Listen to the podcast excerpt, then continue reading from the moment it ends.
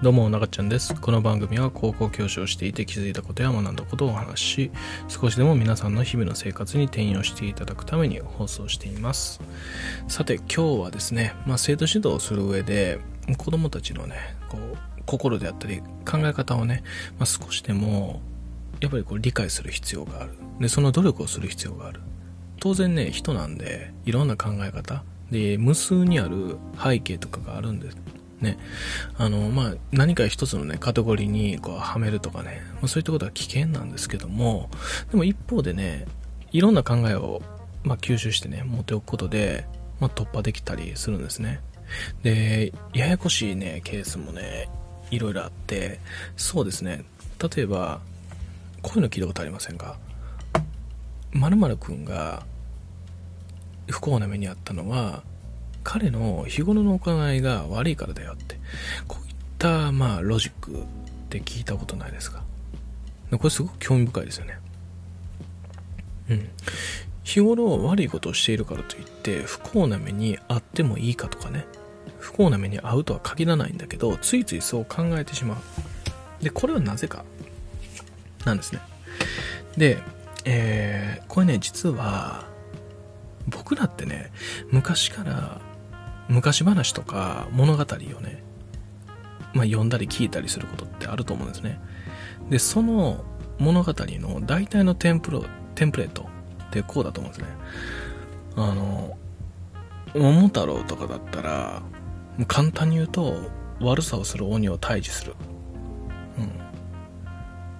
うん。で、まあ他のお話でもね、大体、ダメなことをしている人っていうのは不幸な結果になるんですよね。で、いいことしている人は、いい結果になる。まあ、これってある意味教訓なんで、テンプレートとしては、もうそのような形がすごく多いんですね。なこんな話ないですよね。なんか、いつもいい行いをしていたおじいさんとおばあさんが不幸になって終わるとかね。そんな救いのない話ってないじゃないですか。つまり、僕たちって知らないうちにこういう物語をこう染み込んでしまってるんですよね。染み込んでるんですよ、頭に。で、こういうね、あの、悪いことをしていた人は悪い目に遭う。ね。いいことをしていた人はいい目に遭う。こういった考え方をね、公正世界理論って言うんですよ。公正な世界。なぜそんな考えになるかというと、まあそういった物語を聞いてるっていうのもあるんですけど、そのような世界を僕たちが望んでるんですね。日頃真っ当な生き方をしていったら、理不尽な目に遭いたくないんですよ。ね。で、逆に、真っ当に生きてない人には、変な話ね、こう、悪い目に遭ってほしいんですよね。ほーら、言ったみ、言ったやんってね。で、そういう風になることで、心に平穏が保たれるっていう人も、やっぱりいてるんですね。で、このね、考えってね、ある意味ね、希望もあるんですよ。そうですね。えーっと、まあ、まっとうに生きています。で、自分が不幸な目に遭いました。でも、今不幸な目に遭ったということは、次にね、何か幸福な、まあ、出来事があるかもしれない。と考えるんですね。そう考えることによって、今の不幸なことをポジティブに、まあ、変換ね、少しでもできるという。まあ、そういったね、いい面もあったりするんですね。ただ、この考えを強く持ちすぎてしまうと、ちょっとまあ、まずいことになるっていう話なんですね。で、認知の癖というかね、ここをまあしっかり抑える。あの、世の中ね、いいこと続く時もあるし、悪いこと続く時もあるじゃないですか。で、悪いことをしていて、その人が、こう、しっぺ返しを食らわない。っていうことも往々にしてありますよね。ずっといいことしてるし、ね、すごくいい人だけど、やっぱりなぜか報われない人っていてますよね。結局確率論だったりするんですね。こういうのって。そこがね、物語とやっぱり違うんですよ。でも、そんな世界はやっぱり信じたくない。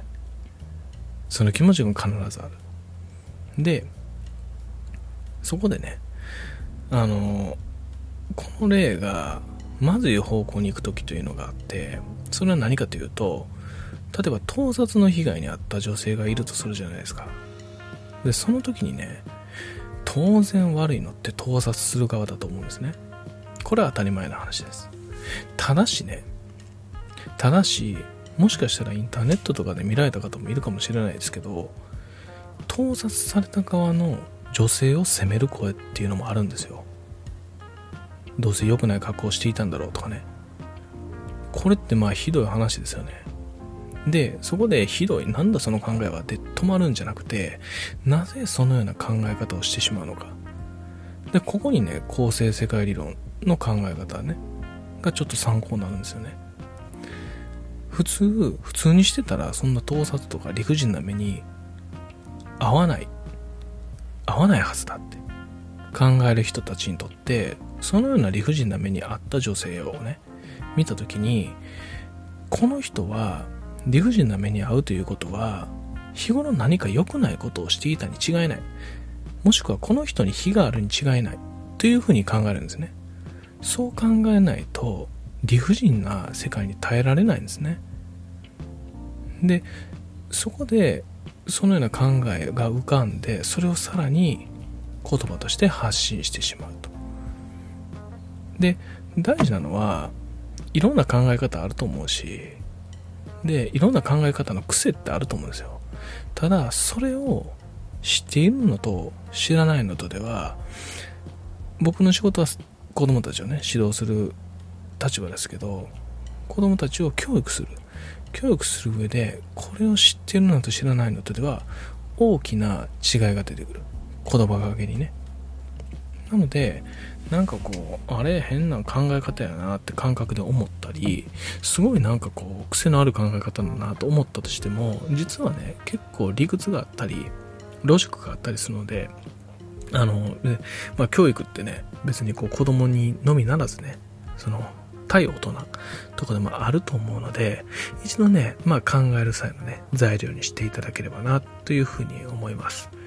ということでね、あの、今日はね、まあ、構成世界理論っていうちょっとまあ、硬い名前のお話だったんですけども、あの、一度ね、身の回りの、あの、人であったりね、まあ自分も含めてね、一度また考えてみてください。それではまた。